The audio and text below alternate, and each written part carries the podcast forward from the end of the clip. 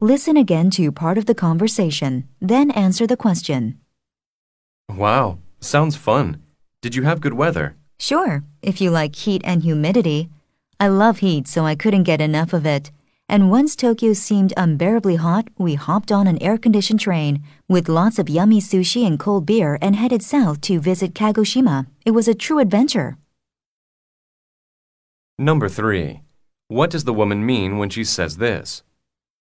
I love heat, so I couldn't get enough of it.